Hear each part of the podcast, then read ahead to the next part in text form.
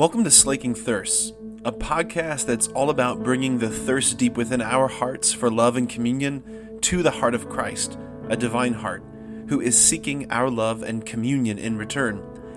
The hope is that the two thirsts would meet and both thirsts would be slaked.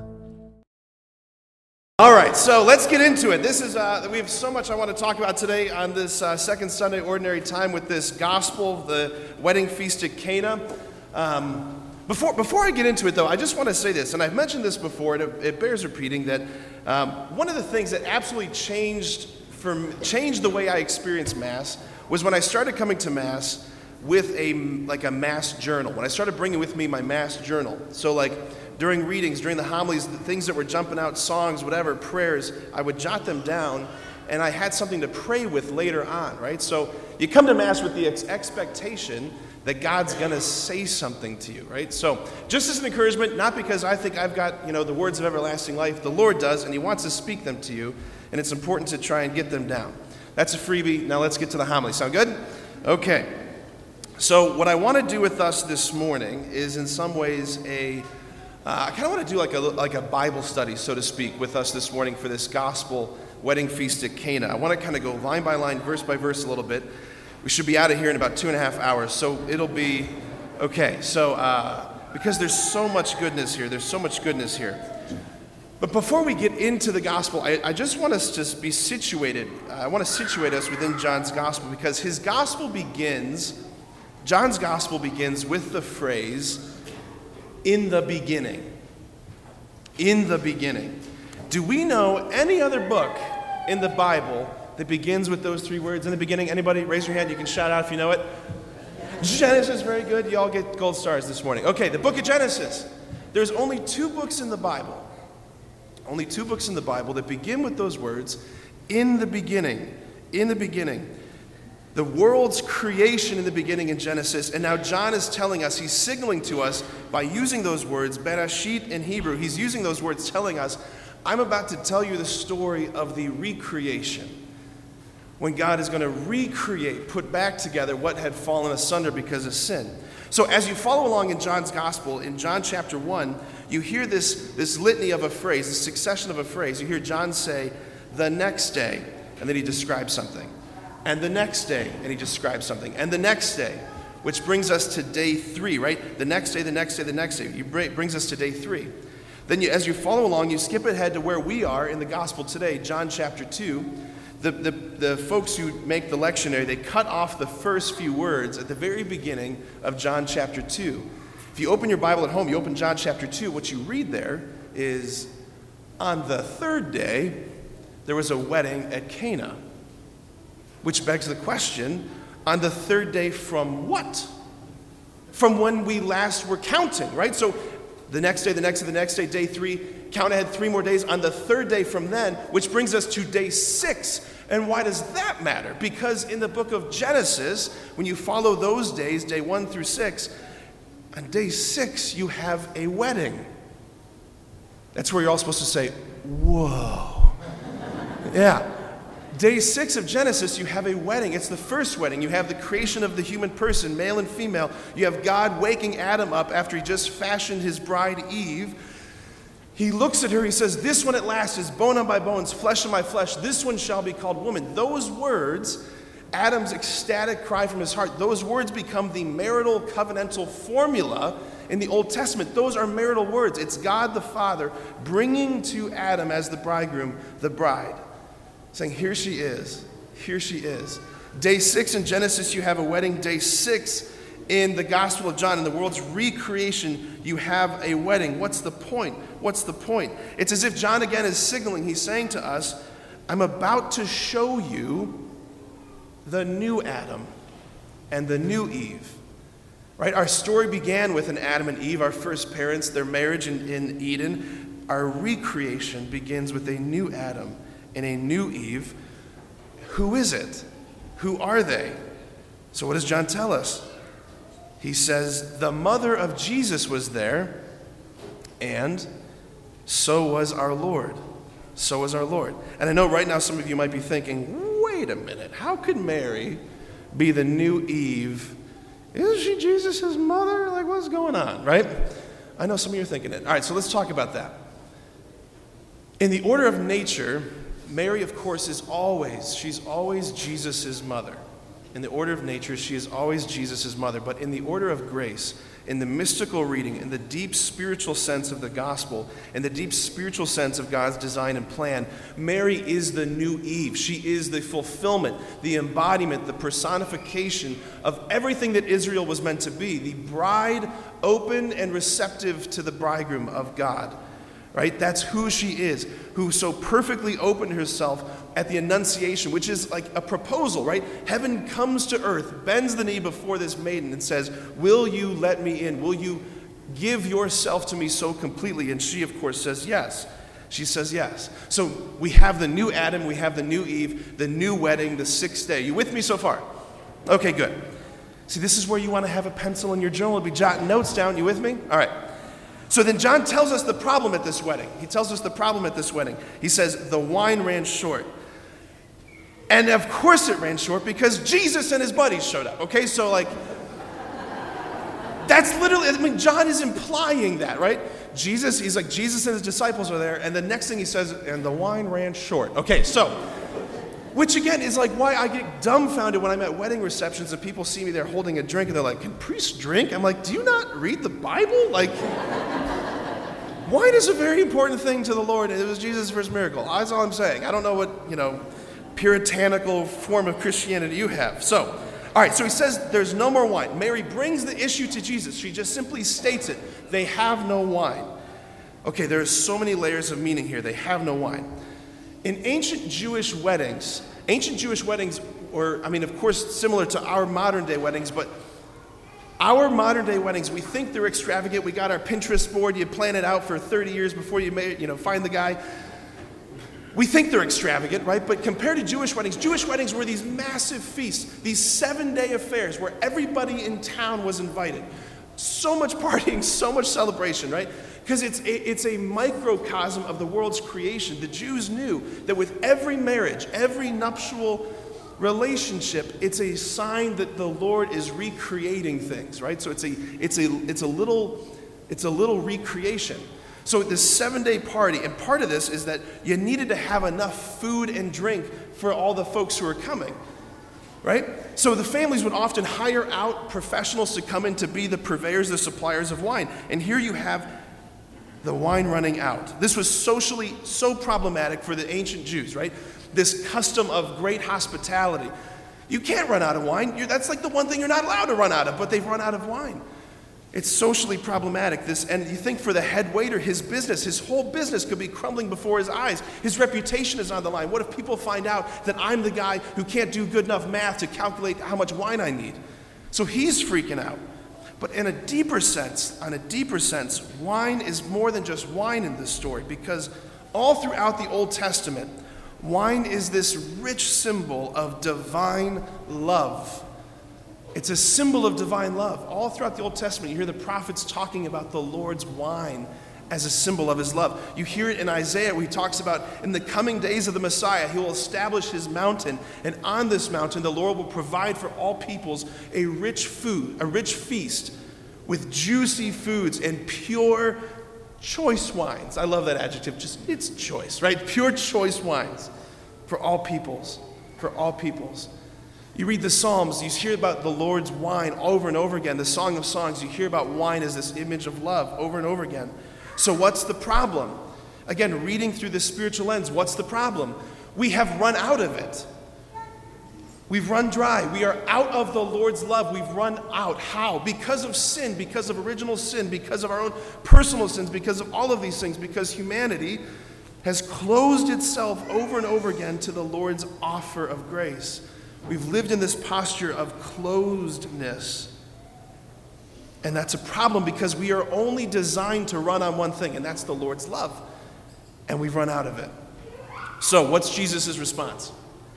He says to his mother, Woman, my hour has not yet come. What's going on with this response? What's the deal with this hour? So, whenever Jesus, especially in the Gospel of John, whenever Jesus uses that expression, my hour, it was always in relation to his passion, and his death. He uses it as a like as a euphemism, as a circumlocution, as like another way of describing the time is coming where I will enter into my passion and death. He calls that his hour. At another point in the Gospel of John, there's this crowd who wants to seize Jesus and stone him to death, but he makes his way through the crowd, and John, narrating it, says they weren't able to because his hour had not yet come. And then later on, get to John chapter 15, the Last Supper discourse. Jesus is unpacking his heart. He's like gushing with his apostles at the Last Supper. And it says, He says to them, Father, the hour has come. Glorify your Son, that the Son may glorify you. And immediately after this, it says they sing a hymn and go down to the Kidron Valley and enter the Garden of Gethsemane, where, of course, we know how the story goes. He enters into the agony. He enters into the agony in Gethsemane. So, in other words, like I said, the hour is the time when he intends to pour out divine love. And it isn't here at Cana, Mom. This isn't when I intend to do that. This is not the moment where I intend to be poured out, to pour out the divine love. The hour is my suffering. The hour is the passion. When I'm on the cross, pouring out blood and water, those like when the soldier comes to him and lances him in the side, he pierces the pericardium. It's that sac around the heart, it's filled with fluid. I heard a, a, a heart surgeon tell me one time, he described it as the heart's last line of defense that even that gets pierced in Jesus, that he's saying, I hold nothing back from you. And gushing out from his heart comes blood and water, the symbols of divine love. He's pouring everything out from the cross. And who is there at the foot of the cross? Mary. And what does he call her? Woman. Woman. There's two times in all of the Gospels where Jesus refers to his mother as woman, and both are at weddings. Of course, the wedding feast of Cana, our gospel today, woman, my hour is not yet come. And here at the foot of the cross, woman, behold your son. Good Friday, you've heard me preach this before, but Good Friday, again, it isn't just the murder of Jesus. It's not the unfortunate conclusion to his life that was so full of promise and man, it just got cut short. Good Friday, his passion and death, it was the whole point for his coming. For this reason I have entered the world. For this reason I have come to enter into this, to do this. And what is it? He comes to mount the wood of the cross to offer his life to his, to his bride. He comes to lay his life down. That's what love looks like. That's what love looks like. That's why every single one of you who've ever gotten married, when you come to the church, you come to stand in front of an altar. An altar is a place where things get offered in sacrifice, where things get where things come to die. You come to stand in front of an altar to say what Jesus said, I've come to lay my life down for you the thrust of love, anybody who's ever fallen in love, you get to the point where you finally say, I have nothing left to give except myself. That's what's happening on the cross. That's why we have the audacity to call that Good Friday, because it's a wedding. It's not just an execution, it's a wedding. And his mother is there as the new Eve, as the bride, as the bride. But this time at Cana, this wedding, this is not the moment yet. And so, for his mother, he performs this anticipatory miracle where he's going to turn water into wine because he knows I intend one day, very soon, to turn death into life, to turn a cross into a throne. I intend to turn a tomb into a womb. I intend to turn the most horrible thing into the most glorifying thing. I intend to turn my very blood, my very, uh, to turn wine into my very blood. So he does this anticipatory miracle. Let's, let's just say another, let's just keep going. Let's say a word about this miracle. Jesus, he says to the waiters, Mary says to the waiters, do whatever he tells you. These waiters, right? These waiters who know, man, we're in a bad spot right now. Our head waiter, our boss is freaking out because he's run out of wine. We're probably going to get fired because we probably screwed up over serving people. Because that happened in the ancient world too, right? Okay.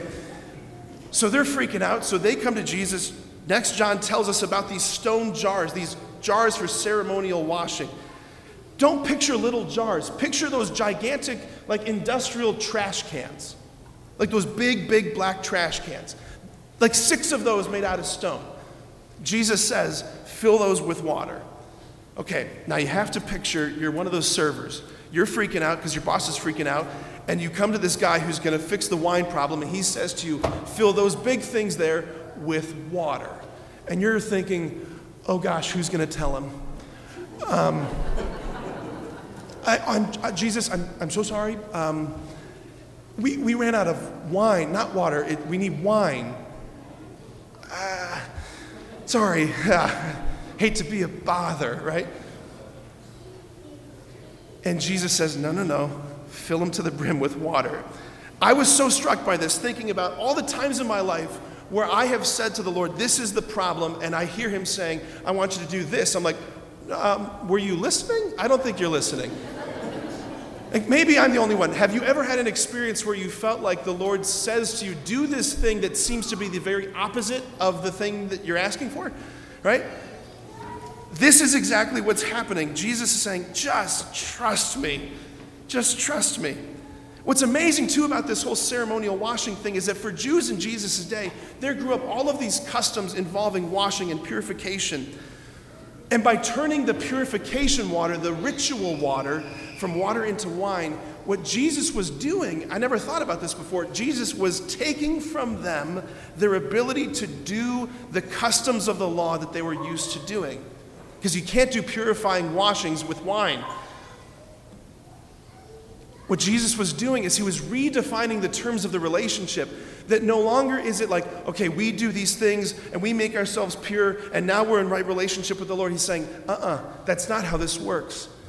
The relationship that you have with me is one where you open yourself to receive and drink in the gratuitous wine of my divine love. You ain't in control, is basically what he's saying. I'm taking away the stone jars. You aren't in control of this relationship. Your job is to open and receive. So he tells the servers to fill the jars. He tells them to fill the jars. And he says, draw some out and take it to the head waiter. And you have to picture again, picture their faces. They're thinking, oh my gosh, I'm going to get fired. I'm, I'm in big trouble, right?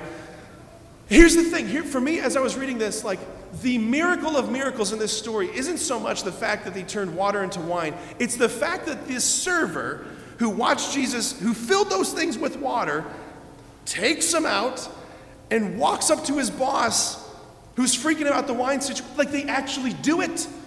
That's the miracle that they actually had the obedience to say, okay, I guess we're going to take this. He's like, here, boss, here's some wine, knowing that it's water, right? That's the miracle in my, in my book as I was reading this. The, the, the amazing obedience. Okay, so we, of course we know how the story ends. We know how the story ends the water into wine, the head waiter's amazing response. Okay, what's the point that I'm driving at here? Let me land this plane. I know, because I know I seem I'm scattered all over the place. I, I promise I have a point. What's the point? This week, as I was praying through this gospel, I, I just got so drawn in. Every word was blowing my mind, every verse was blowing my mind picturing their faces, picturing the faces of these servers, picturing the face of the head waiter, all of them just watching this unfold. This is extraordinary, extraordinary stuff. It's so rich and it's so deep. And I think the tragedy that so many of us in the church have experienced, so many who've left the church, that, that we experience in our modern church, is that we, in our preaching and teaching of the gospel, our presentation of Jesus, is that we have undone, if you will, we have undone the miracle of Cana. That we have turned the wine, the incredible wine of the gospel, back into water.